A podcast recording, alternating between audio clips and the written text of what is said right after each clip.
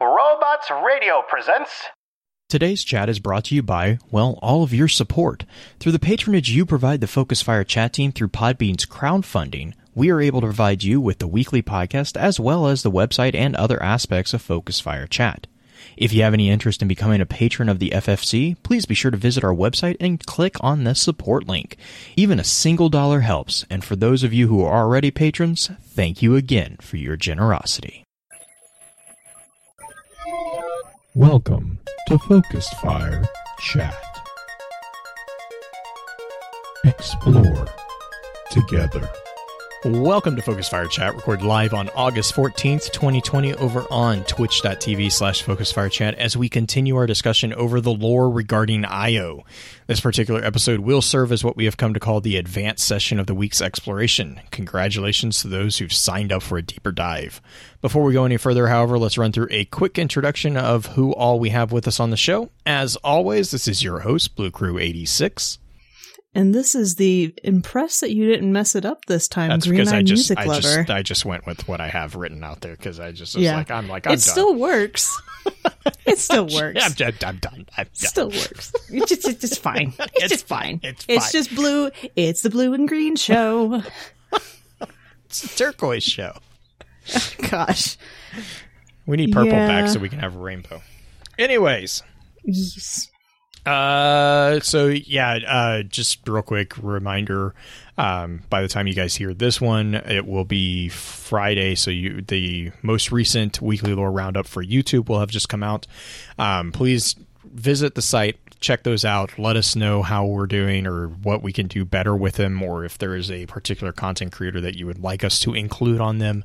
Uh, that website is thelorenetwork.com. Uh, and then also just another reminder, as we kind of were talking about in the intro session, to leave us a review over on iTunes. You don't have to give us a comment; uh, just a star review helps. But uh, obviously, comments are really helpful for us because that helps us get better, um, not just for our show, Focus Fire Chat, but also please, please, please be sure to go and give a review for the Destiny Lore audio file, which is a new show that Green has started.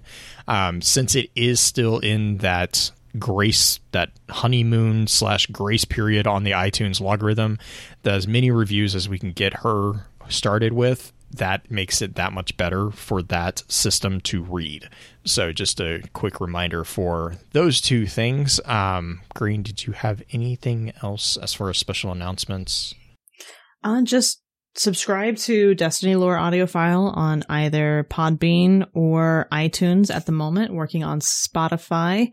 Um, that one will come out in a couple weeks, most likely, but be sure to hit the subscribe button for that one because it's going to be a weekly release of just lore from the game as within the book. So it's going to be different readers. Sometimes there might be repeat books eventually down the line if I have multiple readers who are like, I have a really good interpretation or I would get this really awesome deal. So you're going to get to see lore presented just as it is. Not a lot of commentary at all. It's just lore and a lot of good voice actors on this one. So it's been a lot of fun. You'll get to see, I have Infested Potato working with us, if you remember him, as well as a few other content creators out there. So Cool. Um, so recap real quick on what we talked about earlier this week for those listening to the podcast.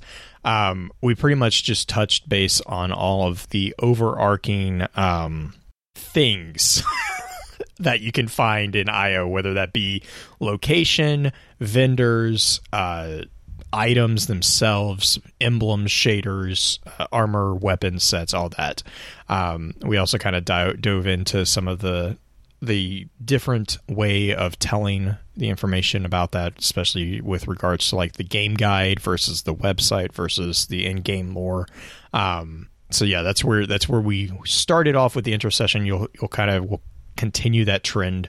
Uh, this particular session, we're going to look at story missions predominantly, probably um, followed by planetary adventures. We're probably going to spend quite a bit of time on planetary adventures, especially one particular planetary adventure that I know Green is going to talk about. Um, and then we will talk about the two currently world quests that we have on IO. Um, and then if we can get to it, uh, the strikes and the air quote dungeon that we have as well. But um, so kind of a full full load of stuff there. Um, so we're just gonna jump right in. If Green, you think that's a good Yeah, intro. let's do it. So the first story mission that we encounter on Io is the story mission of Sacrilege. Now this is the 10th mission in the base campaign, so it's probably been a while since any of us have played this one. Um, real quick, the Prima, uh, Prima Gamer Guide says that describes the intro as Ikora Rey has reappeared on this moon, where the secrets of the traveler are yet to be uncovered. However, the Red Legion forces have certainly mined the area for both materials and information. As you arrive, a Cabal fleet is leaving in a hurry. It is only after a recontour across the strange alien rock outcrops and into a series of caverns that once served the Cabal that the true terror of Io is discovered. The Taken are here. Battle your way out of the interior, following the instruction of Asher as you attempt to close the Taken portal, and you might just survive this. Um, the big boss for this particular mission is the Vortex Mind, which is a Taken Centurion. Um, we kind of touched base when we were talking about Ikora as a NPC figure on IO within the intro session. Uh, this is really where her involvement gets explained within the campaign and within the game. Uh, IO is set up as a uh, basically a holy site for the warlocks and the obviously Ikora. Um, and that is mostly due to the fact of the history that IO has with regards to the Traveler and its terraforming processes during the Golden Age. Um, I'm trying to remember if there was any. Did I miss anything out of Sacrilege?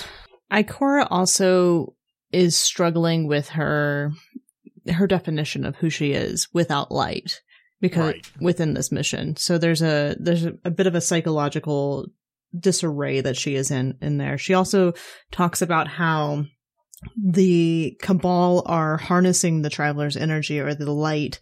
Um, there's the big boom that happens while uh, you're first starting the mission. Energy, the traveler's energy. What have they done? This is my fault. I could have stopped this. So Ikora just constantly kind of bogging herself down. But uh, this mission had, I would say, three primary objectives. Introduce Io as a holy site, introduce the Cabal and what they're doing on Io, and then introduce the Taken and who they are. Because this is actually a really interesting mission where we get either veteran dialogue or noob dialogue. Whether if you're a veteran, it talks about orcs a little bit. If you're a noob, it talks about what the Taken are, which is kind of nice. But those are the three main things in this mission. Yeah, and dancing Veru is talking in chat. This is also the first time that we hear about the air quote energy of the traveler as a Yeah. mineable resource, uh, which brings to the forefront the idea that it is not a um, woo, spiritual thing as much as we were led to believe prior to this. It's an actual physical something that can actually be bottled up. It seems, uh, which was an interesting di- diversion of that particular concept. Interesting thing, Asher also shows up for the first time here. We get introduced to Asher as a To it's not his, not not his introduction. in-game? To be fair, it Well, is- it's as a well, oh, presence it- within it- D2. within within in game. Like, Mhm. yeah, I know. I remember when he showed up. A lot of us in the lore community, at least, were really excited about him showing up because up until this point, he had only been a figure within the grimoire. So when we finally got him, like actually talking, it was like, oh. You're a lot more of an a hole You're- than we thought, but you know, you, Yeah. You're a lot more annoying. You were better when you were passed out on the bed with Eris next to you. Just saying, no. Asher's not that bad. He's just the grumpy old uncle. and he has a pretty good reason to be grumpy, as it turns. Mm-hmm. Um, but that that leads. So once you get done with sacrilege, that leads to the next story mission, which is Fury. Um, obviously, that is the eleventh mission in the base campaign. Um, the big boss in this particular one is the modular Upsilon, and the sub boss is the modular Sigma, uh, which is introductory. Or it is the f- formal introduction on a boss level of just how annoying a goblin can be. Um, God, I hated Sigma. He was. Uh, but anyways, uh, the game guide on this one says it seems that the Taken and Vex are firmly entrenched in battle in the mining facility on Io, a fact you see firsthand as you storm the mining operations structure, attempting to find a Warmind vault. When you realize the only way onward is downward, you need to battle through waves of Taken so you can finally move a giant drill and expose the only way into the vault itself. Then you need to fight your way deeper still into the subterranean vault before finally connecting with the mainframe to uncover vital information regarding the Cabal ship, the Almighty. But it isn't Red Legion forces that could doom this mission. The strongest Taken forces yet seen are ready to seal you in this tomb for good. So in in the uh, course of I guess the the whole thing, you kind of go through sacrilege, and then technically you have two adventures that can occur before you have to do Fury, and those two adventures are Unexpected Guest and Road Rage. Um, so or no, Road Rage is right after Fury. Sorry, Unexpected Guest is the one that is in between these two technically. Uh, once you get done with Fury, that unlocks pretty much the rest of the planetary adventures that we'll talk about here in a second. Um, but Green, did I miss anything from Fury as a campaign mission? As far as like the interesting things, you see the division between Asher and his idea of what he thinks of Zavala's plan versus Ikora understanding of what course, just headbutt it. Yep. Typical Titan idiocy. I'm sure he thought. Oh, Ghaul's has a sun destroyer. I don't need a plan. I'll simply headbutt it. Valzu. What was, his name for Vava? Vuvuzela. Vuvuzela. Yeah. That one I don't think is in this one, but it's I think it's in one of the adventures when he says that. But there's a Irrelevant. few yeah. You get a really good taste. In the first mission in Sacrilege, Asher comes across as just a very brainy guy.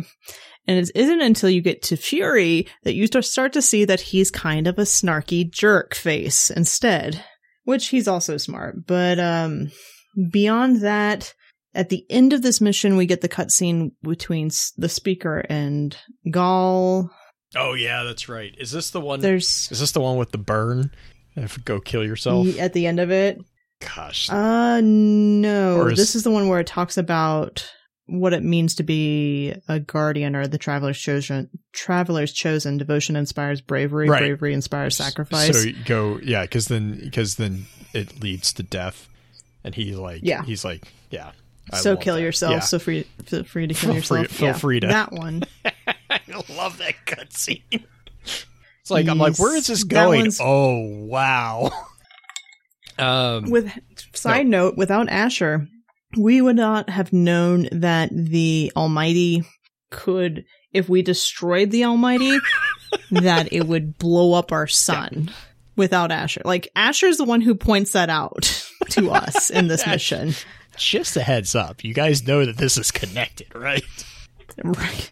The Almighty is inextricably bound to the harmonic resonance of the sun's magnetic flux tubes. What? If Zavala blows up the Almighty, it'll take the sun with it. It's time I rejoined my fire team. Like, I, Ikora is just like, translation. Well, and it's not the first time that Ikora Boom. that Ikora starts translating Asher's. Like I think they were talking about it during Yeah. the intro session. They were like Ikora basically calls Asher out during one of the uh, strikes. He's like, Asher, no Multiple one times. knows what you're talking about. Stop it. Yeah. Um, the yeah. the no, this one's or fun. go for it, go for it. Sorry.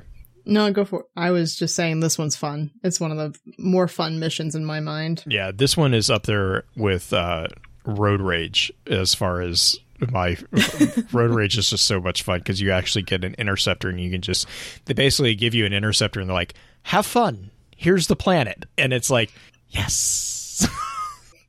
Um, Go blow up this Hydra. Oh my gosh, I still love when I can glitch into someone who is doing one of the adventures when I'm just on patrol. I'm like, oh look, an interceptor, mine now.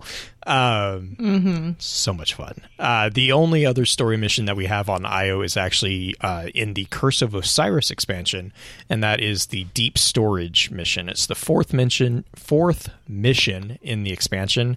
Uh, this is where we dive into the Pyramidion with the help of Sagira uh, to look for a map of the Infinite Forest in our search for Panoptes. So this was where It's- Sagira bypasses the oh, security of the entire Vex network. Everybody's like, it's that opening area where you're like, okay, I've got to stand on the plates to open the door because that's what I have to do for every mission and strike. Ready. And then she's just like, yeah, you don't need that with me. Go for it. Just go on in. You're fine. Yeah, Sagira proving that she is much better than our ghost again. I just was running one of the how the Mercury adventures and Ghost agreed with Sagira. And she's like, Oh, is this what it's like when we agree with each other? Weird. I forgot all about that Mm-hmm. That's line. in one of the adventures. it's in the adventures. I just I I started laughing so hard. Uh, so bringing bringing up planetary adventures, the uh, first one that we get is unexpected guests. Uh, really, this is basically our discovery of a new leadership that's guiding the Taken now that Oryx is gone. Uh, the big bad here is Iraz, Eye of Savathun. So this was kind of the introduction that Savathun is kind of taking on the mantle of the Taken leader, Taken Queen, I think would be the best way to call that. Um, that then gives us Road Rage, which connects with the Fury mission, uh, because basically within Road Rage, we are tasked with defending the Warmind Vault JYS 2 from the Vex. And then we find in that defense that a Inquisitor Mind or a, a Hydra, which is goes by the name of Hyadon, the Inquisitor mind, has stolen some files from the Warmind Vault. So we have to hunt down that Inquisitor mind and return or recover those stolen files. Um, that Can I then, side note real quick on an Yeah, unexpe- go for it, go for it. unexpected guest real quick. Uh, the Eye of Savathun, which now in game for the what we're doing are Shriekers. The original Eye of Savathun, Iraz, is a wizard or is one of the witch like characters in that Mhm. mission. She's a taken witch or taken wizard. So not to be confused with Oh, the Eyes of fair, Savathun yeah. we're dealing with now. Yeah, I kind of always took whenever we have bosses. This is just kind of throwback to Destiny One.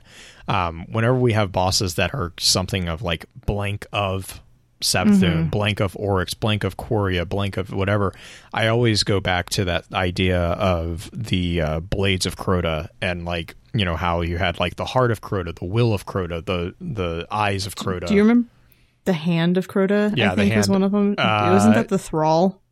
was it the Thrall? Oh my gosh, yes. There was one- Yeah, there was. The- It, I Whichever do- one was the thrall that would end up in the corner and accidentally glitch into doing something that looks totally inappropriate. and you, you just use your imagination. It's, Anyway, so has a then really small hand. the next planetary adventure is postmodern Prometheus, which so I just uh I had I, I remember this one because I love how Eris recognizes the or well Eris doesn't blink when it comes to the name Prometheus when you're doing the new contact uh event, but uh Drifter calls out Prometheus as a oh you guardians have such come up with the weirdest names love that kind of throwaway line from Drifter when it comes to the the name Prometheus. It has nothing to do with this, but it was just something really funny. Um, within postmodern Prometheus, we are basically tasked with testing equipment for Asher, which just basically coincidentally involves defending it from a lot of Vex. Uh, it also requires you to punch a lot of Vex to get their. I think it was something about their energy. We had to watch how it interacted with something, and you had to punch a storm minotaur to death, which was a that was a fun one. well, you could damage it with something else and then punch Yeah, it I think you had the to- final bit. You had to finally final blow. final blow yeah um the next one next adventure is cliffhanger uh, this is where we see Tecton, the constructive mind, uh, because basically what we have to do is we hunt down Vex who are injecting an unknown substance into the moon and put an end to their plans. Uh, so basically, we basically catch the Vex as they are trying to machinoform Io. Uh, Asher gets a little upset about this process and designs a virus that we then upload into the Vex network to really mess with them. He is very happy with himself at the end of this mission or this adventure. Right. Well, okay, you're forgetting a very important aspect of this one. We are hanging out over the like the valley where the cradle is. We're on top of Vex constructions Oh yeah, that that- are yeah. phasing into it, yeah.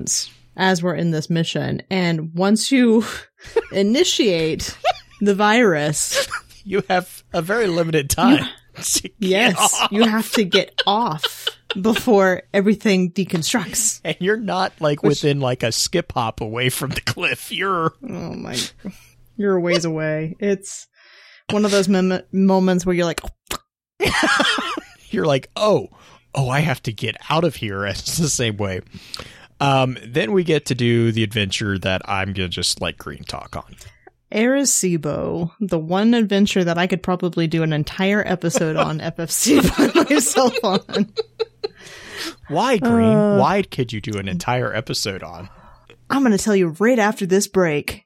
Have you ever wanted to learn more about geography without sitting through a snoozio lecture? Geography Arcade is a weekly podcast all about your favorite video games and their geographic lessons, inspirations, and even some minor analysis. Some may say analysis. Boo! Well, we're gonna learn and have fun while we talk about Pokemon, Elder Scrolls, and much more. Come join the adventure at Geography Arcade on your favorite podcatcher and YouTube.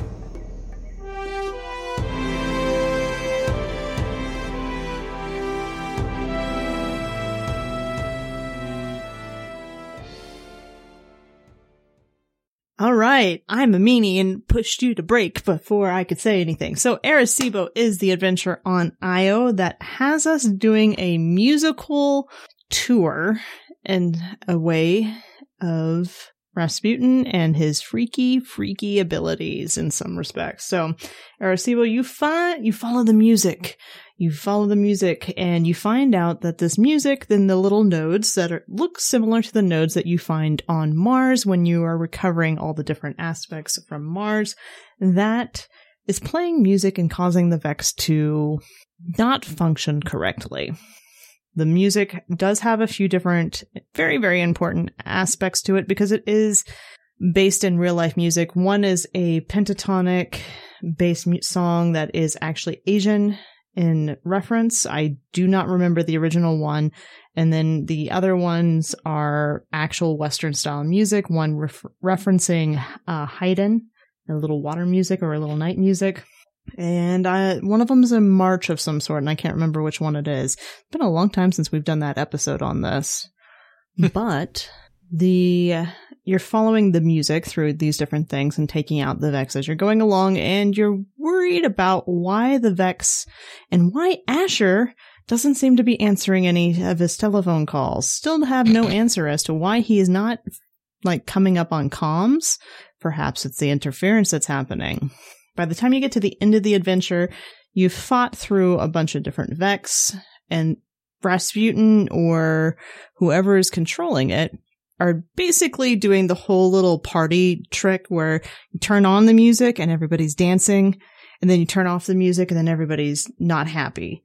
Well, when they're not happy, they're shooting at you. But when the music turns on, they just like freeze and they're like shooting up at the sky and everything. And it's just like freeze dance for a little while in the vault. It is the most amazing freeze dance game I have ever seen. So wicked in chat. His theory about why Asher's not talking to us is because the interference is causing his Vex arm to choke him out. Oh god. Ratchet and Clank meets Destiny. Oh gosh. If only. Acceptable. Acceptable. I mean, it's better than like him punching himself in places that would cause him to not want to respond. Rasputin is a disco ball. Well, okay, so the most frustrating slash inf- scary part is when we find out that the Rasputin has the ability to take over our ghost. Yeah, this is the first time we see that. Yeah, We do see that we see it again in Shadowkeep, but yeah, this is the first time that. right with Zavala. And then there's the creepy rare text or rare dialogue that you get where Ghost like fully spazzes out and Yeah. yells about Mars and ice caps. Well, that's what happens at the very end. And it's Right, not right. actually that rare. You can trigger it because once you activate the final thing, you open up a room and there's all these different nodes up on the wall. Oh, okay. And the music's much louder. And once you get that, then Ghost freaks out and has his moment of talking about Mars, ice caps, basically the original location of Hellas Basin where Rasputin is housed within Clovis Bray. But we didn't know that back then because that was back in before Mars was a location again. Yep. So Rasputin takes over partially our Ghost for a hot second, and then Ghost is comes out of it and he's like, What happened, guys? What's going on? What'd I miss? But that I mean, that mission is really cool because they use music from a lot of different eras to help tell the story in it, as well as help describe kind of the breadth of what Rasputin with his culturally diverse things, because that's something we've always known is that Rasputin was trained or like instructed by Ana. And the way she did that was she was assimilating as much cultural information in as possible. And one of the things that she would put in there um, was music. And you had a mention earlier in the intro episode about the, I think it was a shader called Ballet Lover. Yeah, Made in an emblem. Emblem, yeah. That one's also a reference to the cultural aspects being pulled in. But Dancing says that we, the tale of- says that we need to teach Rasputin boundaries. He, this is the safe space. You need to. well, currently, we've taught Rasputin that his boundary is within an engram. Engram, so, He's in a. He, oh, that makes me think of Black Mirror. Anyways, so you remember the Tale cookie episode? No, the Uh-huh. cookie episode in Black Mirror where they put him in the. Um, but yes, the quotes. So there's a couple like trivia comments here. Uh, throughout the mission or throughout the que- or the adventure, gosh, man, I'm going to get the word right eventually. Throughout the adventure, there are references to four different pieces of literature. Um, the first one is the Tale of Genji, uh, which was written by Murasaki. I think it's Shikabu. Uh, this is a show. Uh, Murasaki was a Japanese noblewoman and lady in waiting from the earliest early 11th century, so quite a while back. Um, and the Tale of Genji, yes, Green. Tale of Genji is a story about a man who is very good at being a charmer slash, um, he was a bit of a rake.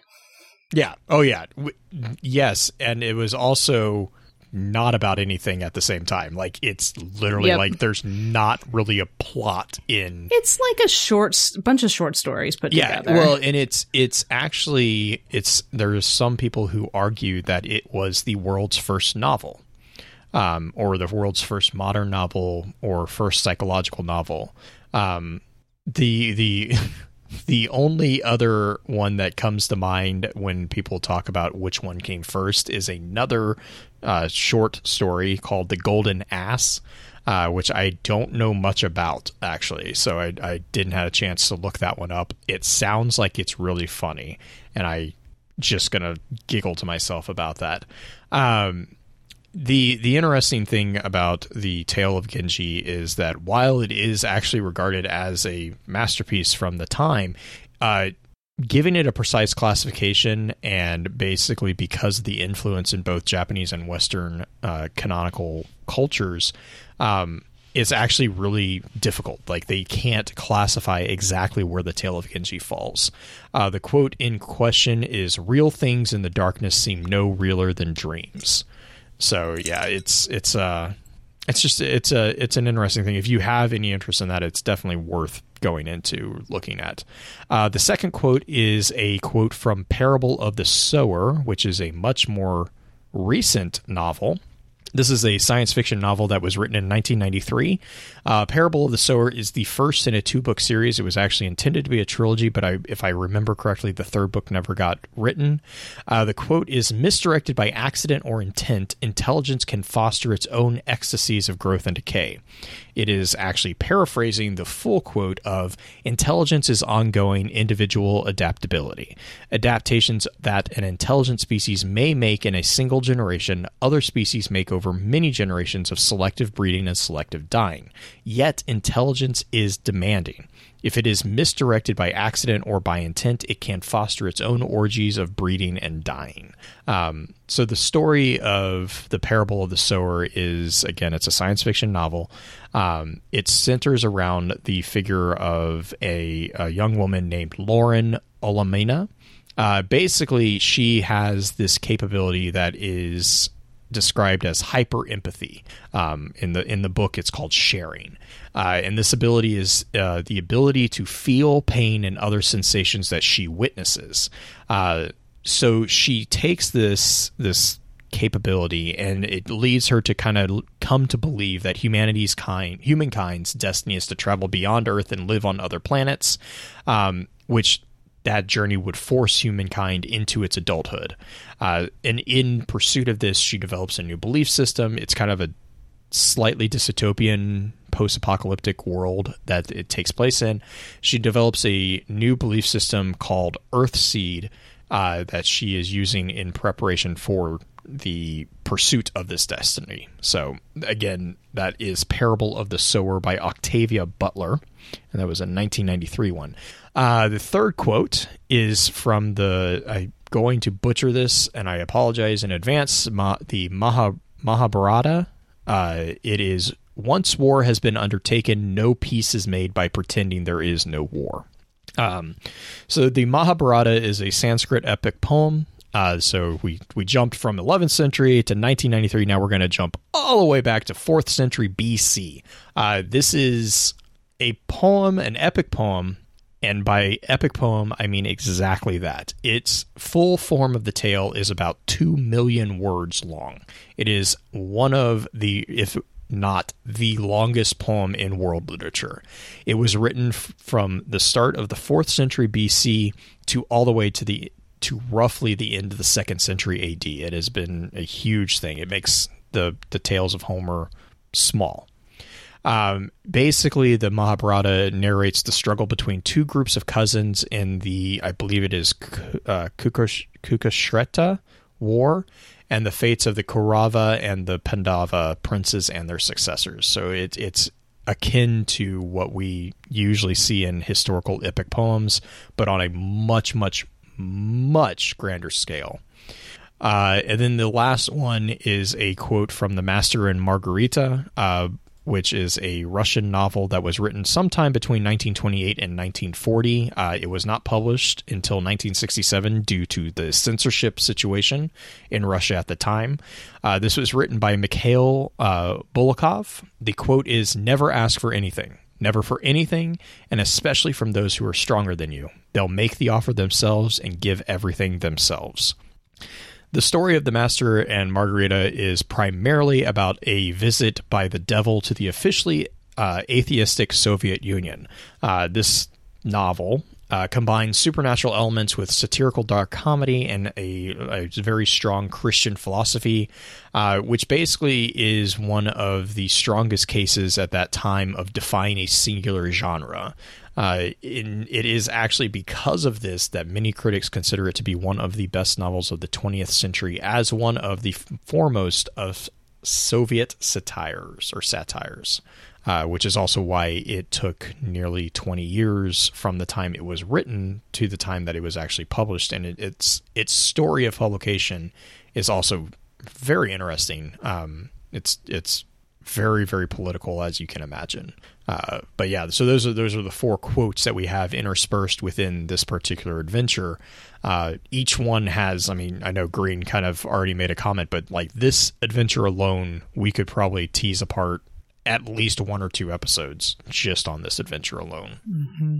I think we kind of did back in the day. Oh I yeah, don't remember no, what oh, episode we recorded it at, but I remember. Well, I it remember- was yeah when it first came out. It was like what. like Yeah, there's a all this stuff lot in this one. Not only from the aspects of Rasputin controlling our ghost, but also the musical history tied into it, as well as all these different quotes. Like that last quote, never ask for anything. It's, I mean, that kind of gives you Rasputin's personality in a nutshell in a lot of ways. But that kind of leads us to the world quest. And I honestly, of all the world quest, this one was not one I found super memorable. Dynasty? Yeah, I don't remember this. I mean, I Yeah. remember this one, but I don't like it didn't stand out to me at all, to be fair. Um, so Dynasty is the world quest that I kind of mentioned earlier that is referred to as King's Shadow in the Prima game guide. Um, in the guide, it says that Taken activity has increased on Ganymede with an unusual focus on the Vex. You must find out what they're planning to do and put a stop to it. Uh, if I remember correctly, in the game, that Ganymede is not even mentioned in the game. Uh, so again, kind of the differentiation between information at the time of the guide being written and the time the game actually hit the shelves. Um, but this is basically when we see the? Taken. Well, this is when we see the Taken actually starting to convert the Vex, which is mm-hmm. up until now we hadn't really like we hadn't really experienced like we knew that they did it because obviously there were Taken variants of the Vex, but it was like but they are actually like the Vex are or the Taken are not just taking them, but it's the fact that they're taking them after Oryx is gone, and they're actually Right. they're actually harvesting the Vex. Like they're not just taking them; they're actually like um, this is one manipulating. when they're in, imprisoning them. Yeah, they're they're manipulating and and almost even experimenting on the Vex, uh, which is what freaks out Ikora and then Asher. Once Asher gets involved too, they both are kind of like, mm, no, no, no, no, no, no, because Asher's big thing is when the Taken start invading the Pyramidion. He's like, whoa, whoa, mm-hmm. whoa, whoa, whoa, whoa, whoa no, that is. I mean, not okay. considering that the Taken from D1 were inside of the Vault of Glass, it would be not a far stretch to see, see Right. them go into the Pyramidion. But well, right, but that's why we have. That's why we're uh, tasked with taking down. I think it's Era Rock, which is referred to, and I think you mentioned this, uh, Tongue Mm-hmm. of Quria, and then Elitiox is the beloved of Quria. beloved. Which is interesting because if you had no experience with the Taken King, you wouldn't know why that's significant. It would just be another boss name. But Quria back in Books of Sorrow is the Vex mind that came out of the wound that was cut by Crota when he cut into the, well, we assume the Ascendant Plane at that point. Well, he cut into the Vex's reality from the Ascendant plane. He was already he was in Crota's Ascendant realm, and he made an incision, and the Vex came out because that's when the Vex were like, "Whoa, what's this geometry?" and they didn't understand Yeah. anything. Trying to copy his sisters or try to cut into things like his sisters were at the time. And you and I know you know this, but do you remember who tricked him into doing this? Ah, Savathun. oh, good old witch queen Savathun. Yeah, happens later in the cards, but yeah, Zavi is the one who convinced him. Well, convinced him, tricked him into cutting the Right. the hole for Quria to come through. Which was which then led to one of the best punishments you can give to a child. Oryx picked Throwing him him up by, through the, by his leg, picked him up and threw him into a Vex gate. Chuck him. When I was editing all of this for Books of Sorrows for Destiny Lore audio file, I just could not help but giggle every time I got through that card entry where I it talks really about hope- throwing like what you should have done is put it like in the background, put like a Wilhelm scream, like ah. Uh huh. Oh, so yeah, this So, one this one breaks down. We're uh, fighting through mhm. in this, working on getting rid of the Taken. Io was the primary location of Taken Yes, in the early day of Destiny 2. Um, Asher's theory, I don't remember what goes on in that one. it's that was when Asher kind of freaked out about them going into the Pyramidion. Ah, and then the long play when we actually corner Era Rock. Yeah, because this is where Yeah, I Asher mean- is like he talks about how the Pyramidion is the engine with which the Vex intend to convert Io into machine world. Um, you know, he's talking about how how the pyramidion kind of works a little bit. You know, there's warp gates inside connecting the Pyramidion to a thousand different places and realities. Um, in your luxurious absence, the Taken entered it in search of said warp, warp gates. Mm-hmm. I love how even in his explanation he insults you. it's like, listen, lazy person.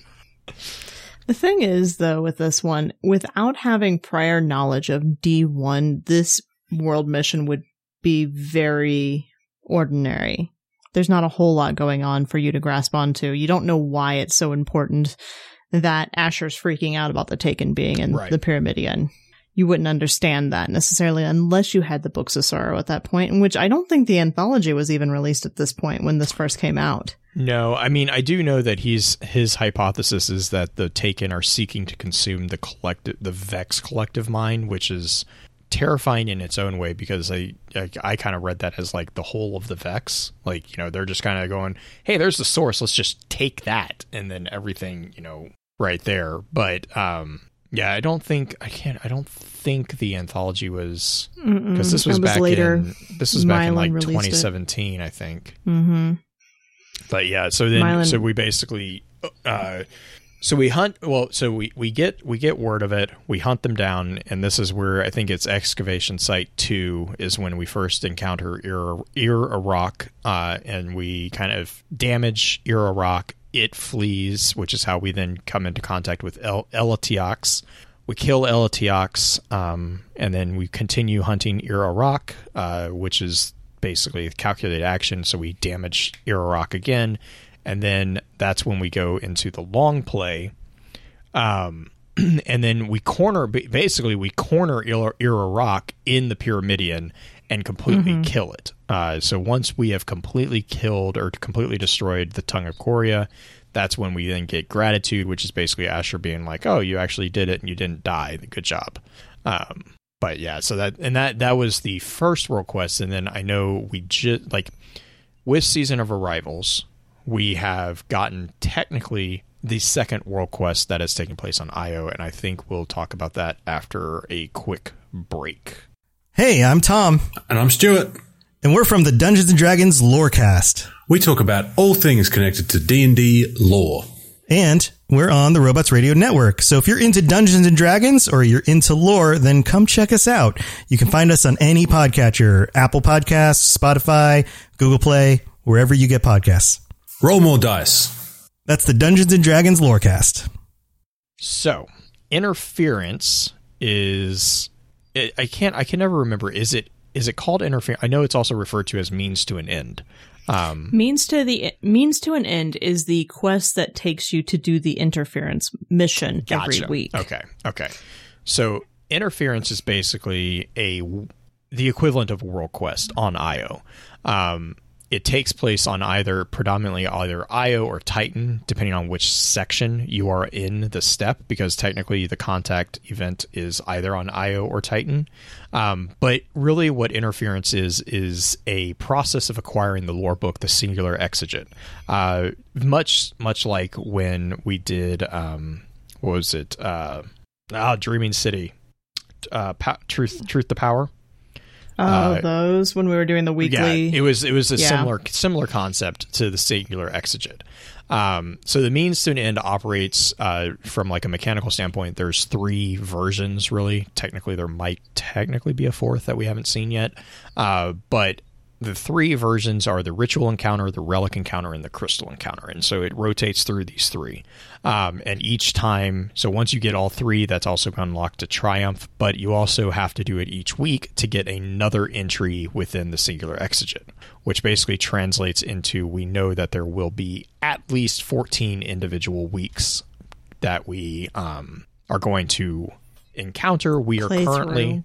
I think we are currently on week 10. By the time this releases, we'll be on week 12, I believe. Um, so the first thing, the first big step was uh, a shadow overhead.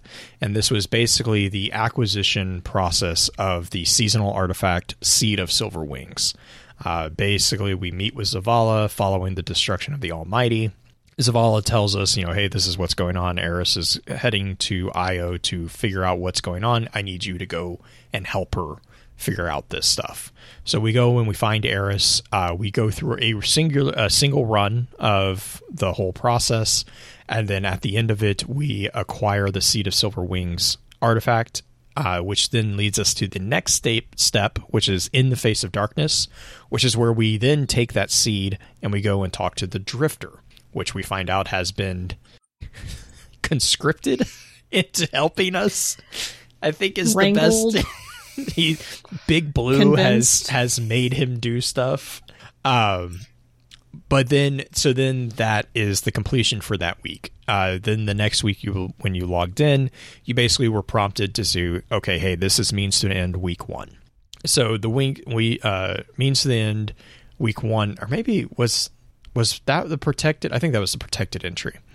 So um, basically, every week you do this. Like I said, you you unlock the next entry within the singular exigent. Uh, we had protected, eggshell, white, cusp. Uh, week seven was a fun one because that was actually a different process. Uh, that was when we unlocked the gift entry, but at the pro- at the end of the mission, we actually had Zavala teleport in or transmat in, which was really fun because there was a fun glitch with that. That if you were standing to the right of Eris, Zavala's transmatting would actually throw you across the map and kill you, uh, which was hilarious to watch. Um, but Zavala basically shows up, and we actually get to watch his conversation with Eris concerning concerning the messages from the darkness that she has been translating and giving back to the Vanguard. Um, this is also the week that we complete the third step on the Ruinous Effigy exotic quests, which was Pendulum. I think that was actually the week that we could theoretically unlock Ruinous Effigy too, if I remember correctly, because I, I know um, it was pretty shortly after Zavala's jumping in that we got Ruinous Effigy. Um, the next the next week, which was week six, I just went back to the standard, beat the mission, um, talk to Eris, get the next entry, beat the you know blah blah blah. So then it was contrast, yes, unborn, purity. Uh, this week was conviction. So next week, if if the pattern follows, the next week will be petulant, then camouflage, falling, and then the finally contact. Yep. I think the lore for these is the lore is interesting, but actually I think the more fun aspect of this mission in particular is the aspect that Nokris has Mhm. been essentially conscripted by Savathun. Like they're working together at this point, and Nokris is always the voice actor used within the mission of interference every week. And he's basically taunting us most weeks in one way, shape, or Oh, form. man. The line about ghosts being a worm. Yeah. Which I I think that. we've mentioned on the show at Oh, some yeah, point. yeah, like yeah. there's Yeah, there's yeah. there's a lot of parallels being drawn. I, I just I love I love the acknowledgement from one in-game character of being like, you can't cast, you can't, you can't, you know, throw shade on us because you have the same mechanic on your side. Just because Mm-hmm. you are the quote unquote good guys. I love that Nokris is calling that out, or whoever is taking on the guise of Nokris. If you want to go down that rabbit hole. Right. But yeah, so Well- so hopefully in, in in one of these final weeks there is technically slight spoilers. Uh, there is technically supposed to be a variant of the process for one of the triumphs to get the Forerunner title. So we're supposed to. I'm thinking that we might see that with the final week 14. If I if I was a betting person, that's when I would expect that to kind of hit. So here's my questions though. Now that we have the tree of silver wings, essentially, or the tree, whatever we're going to call it at this point, on Io, and the missions tied to it specifically, and the seed, which is the deliverer of these messages, like Eris's, Eris's descriptions, which is what is singular exigent, are coming from the seed itself. It's her notebook, essentially, her journal of her work at the tree. And the seed is giving us these pictoglyphs. Pictoglyphs? Pictoglyphs? Mhm. Now, do we want to talk about that a little bit? Because that involves that It's involves the web lore too. Yeah, I think we should a little bit. Because the explanation of that whole process, so like you know, from from a lore perspective, an in-game explanation perspective of that weekly cycle, um, because it's like the first quest or the first step is we have to go and we have to basically gather. I think it's like gather the darkness from the contact event. We have to gather energy from that contact event. You have to run through the the event or whatever. Um, the whole reason why we have to do this every week is because behind the scenes, Nokris is actually trying to mess up stuff. So there's a web lore entry which Nokris basically abandons Xol and pledges loyalty to Savathun, which is also a really interesting thing because the trick that Savathun plays on him at the end with the thrall is just really interesting. Um, but basically, he says, you know, he basically agrees to help her by disrupting whatever communications are coming from the seed.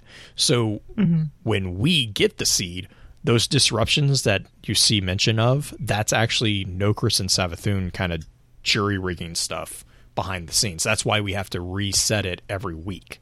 Um, so when we we have to do the contact event, and then it seems like it's on a rotating schedule. Or go for it, Yeah, there's generally uh, a different secondary Umbral. step within it. Yeah, Yeah, when you're essentially attuning it Yeah. to be able to go in. And it's on a rotating schedule. It not necessarily is by week, it's by how many times you've done it.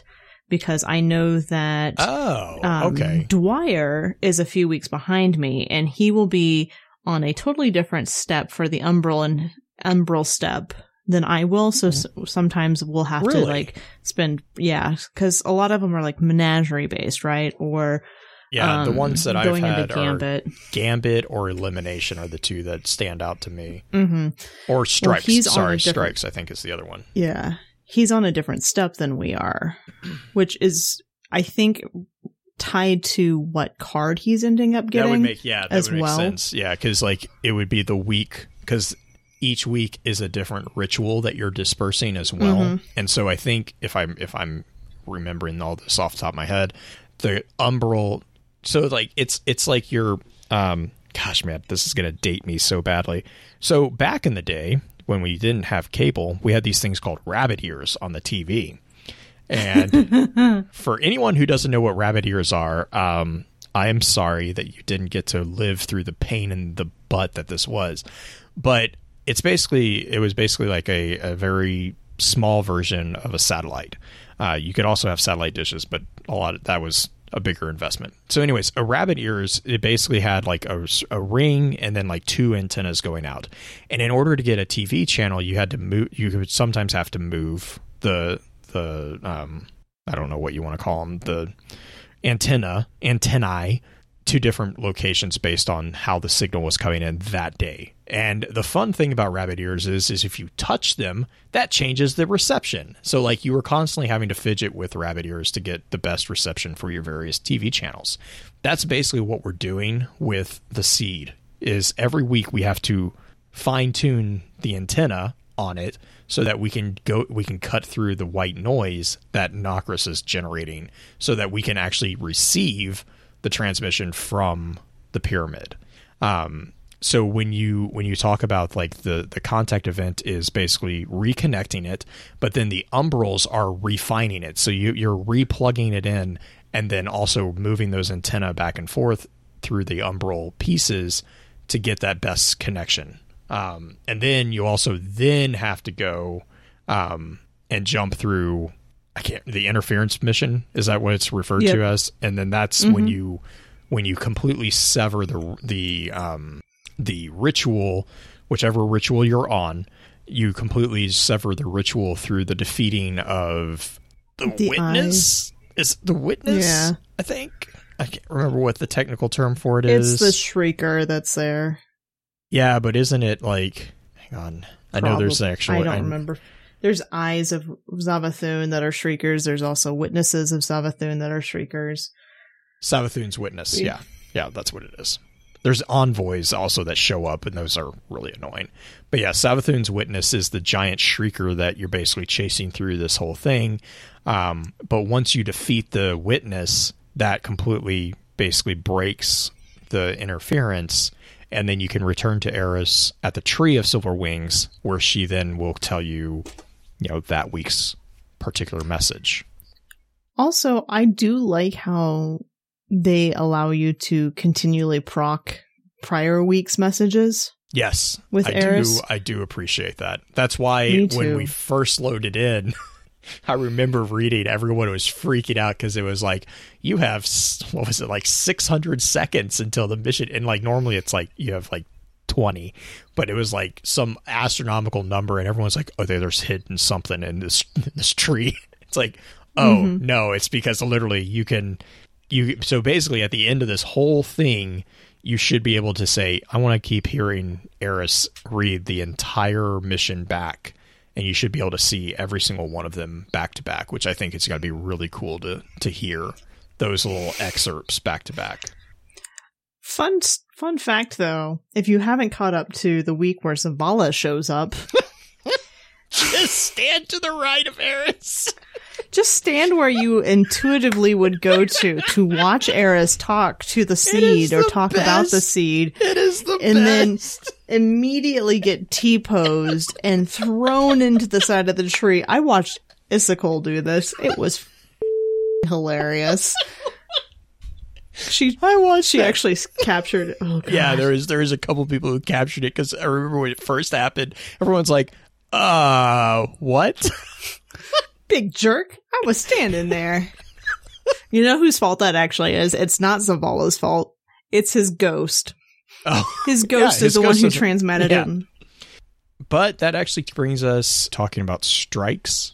Um, the Pyramidion is the strike that we deal with on Io. It is the one where you fight Brakion, the Jerkion, who, if you do too much damage at first, but not enough, We did that pop once. his head off. Oh my gosh, Dwyer, it is his mission in life. Every time we go into that strike to pop Brakion's head, which renders him invincible and shooting his sniper rifle and chasing you around the map until you complete the cycles. it is the most infuriating thing to do in Nightfalls, and he's a jerk. But um As far as infuriating, what she means is absolutely terrifying. oh my god. You are screaming and trying to hide. Like I'm just going invisible as fast as I can when that happens and running around like a chicken with my head cut off. But um the Pyramidion strike that happens where you're going in and you're trying to find Brakion.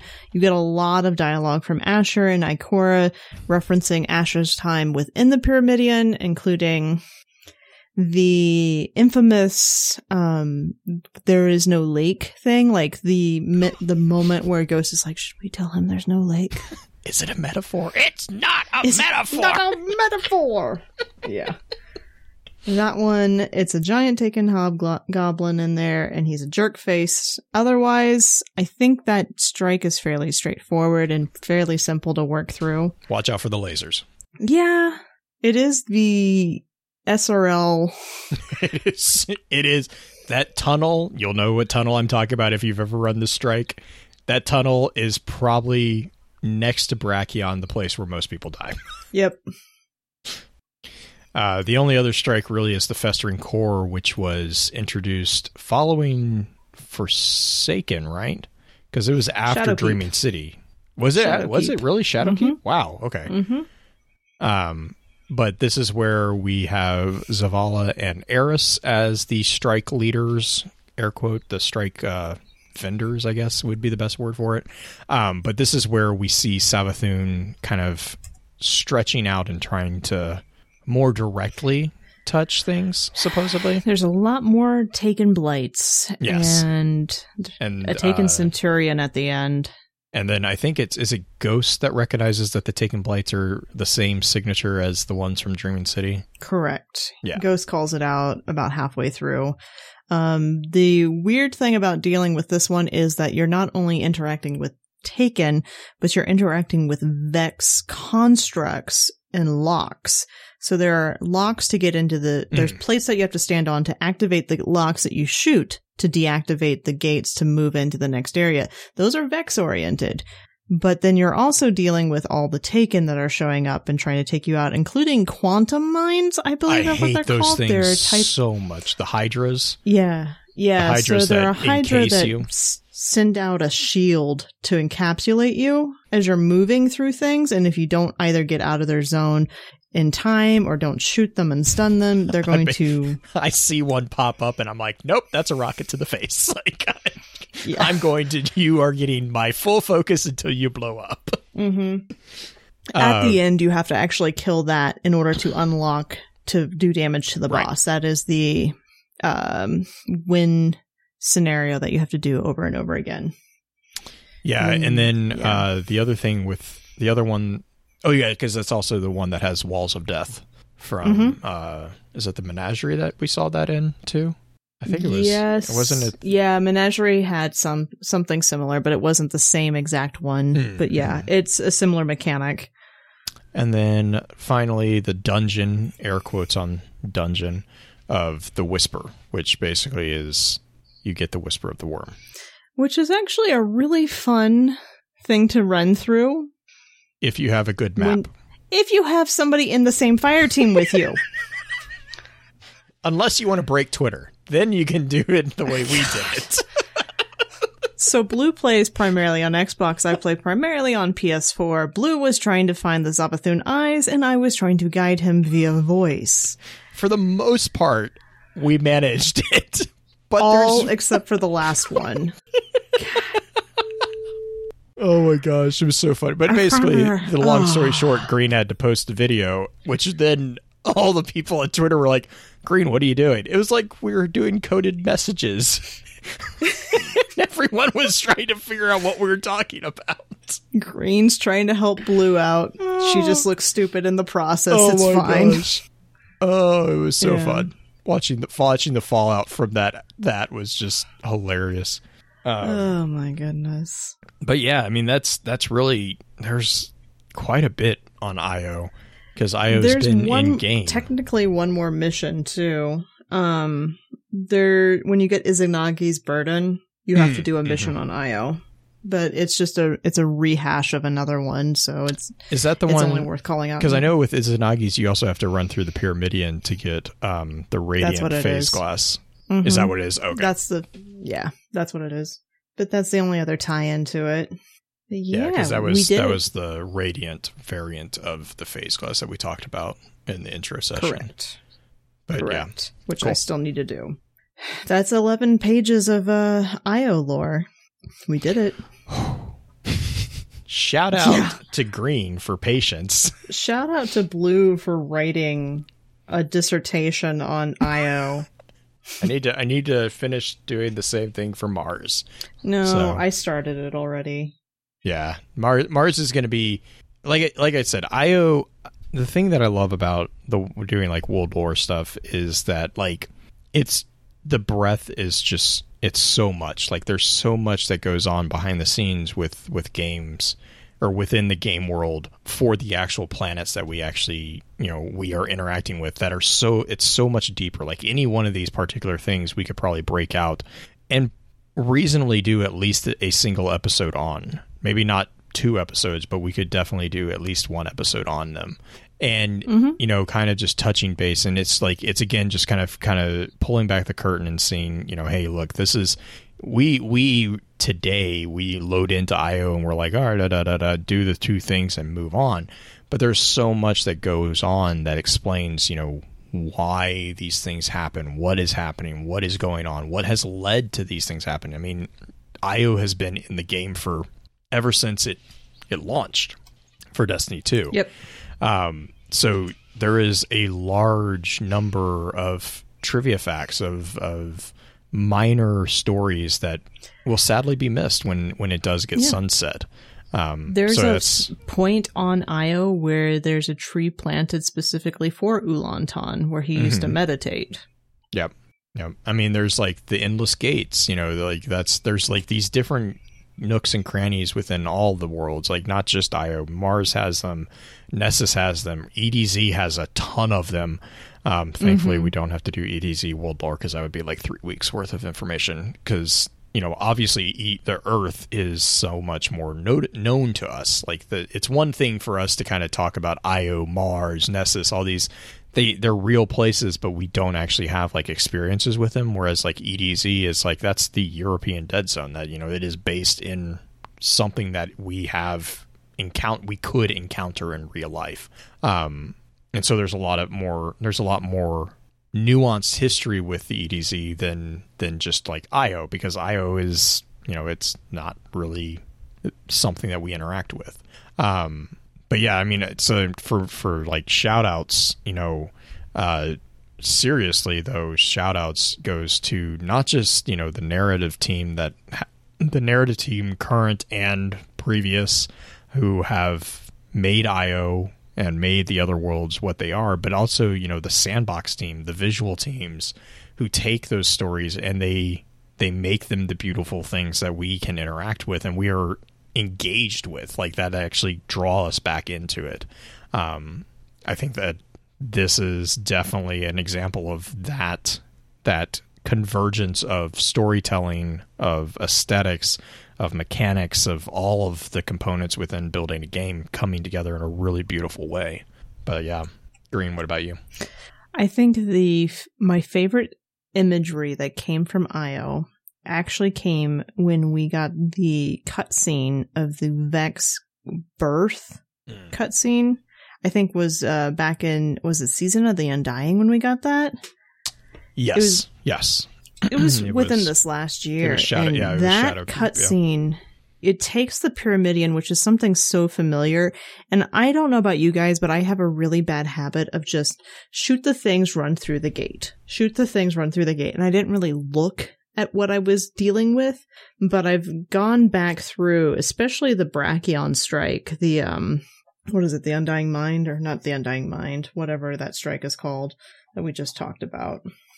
The pyramidion Pyramidion, yeah, that one. When you're going back through it, if you turn around after you go through one of the gates, you'll see the prior gates where you came from above you, and you're basically jumping through points within the Pyramidion, and you can kind of see some of the same designs that came out in that video itself. You'll see that same area where the Vex were flying through and getting the the Vex inhabitant in within the shell it's just it's very interesting and there's some really cool things just kind of tucked behind things we've been doing this whole time that if you hadn't been looking you would have never known.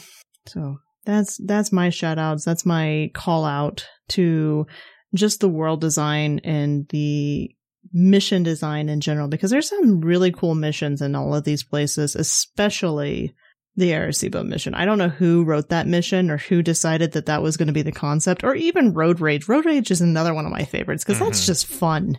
mm-hmm. Those are those are my shout outs and I think we should wrap. All right. Well, as always, thank you for your time. And until next time, remember with wisdom we conquer, stand strong, stand tall, and keep exploring. With that, we'll begin to wrap the chat up. Thank you again to those over on Twitch for coming to spend your evening with us. If you'd like to join us for the live streaming of the episodes, please be sure to give us a follow over on twitch.tv slash focusedfirechat. Links to all our episode archives can be found at www.thelorenetwork.com. Please be sure to email us at focusfirechat at gmail.com with any comments and or questions for the team concerning the podcast, and let us know how we're doing by giving us some feedback and a rating over on iTunes as well. So until next time, focus your fire and may your light shine bright. You've been listening to a Robots Radio podcast. Smart shows for interesting people. Check out all the shows at robotsradio.net.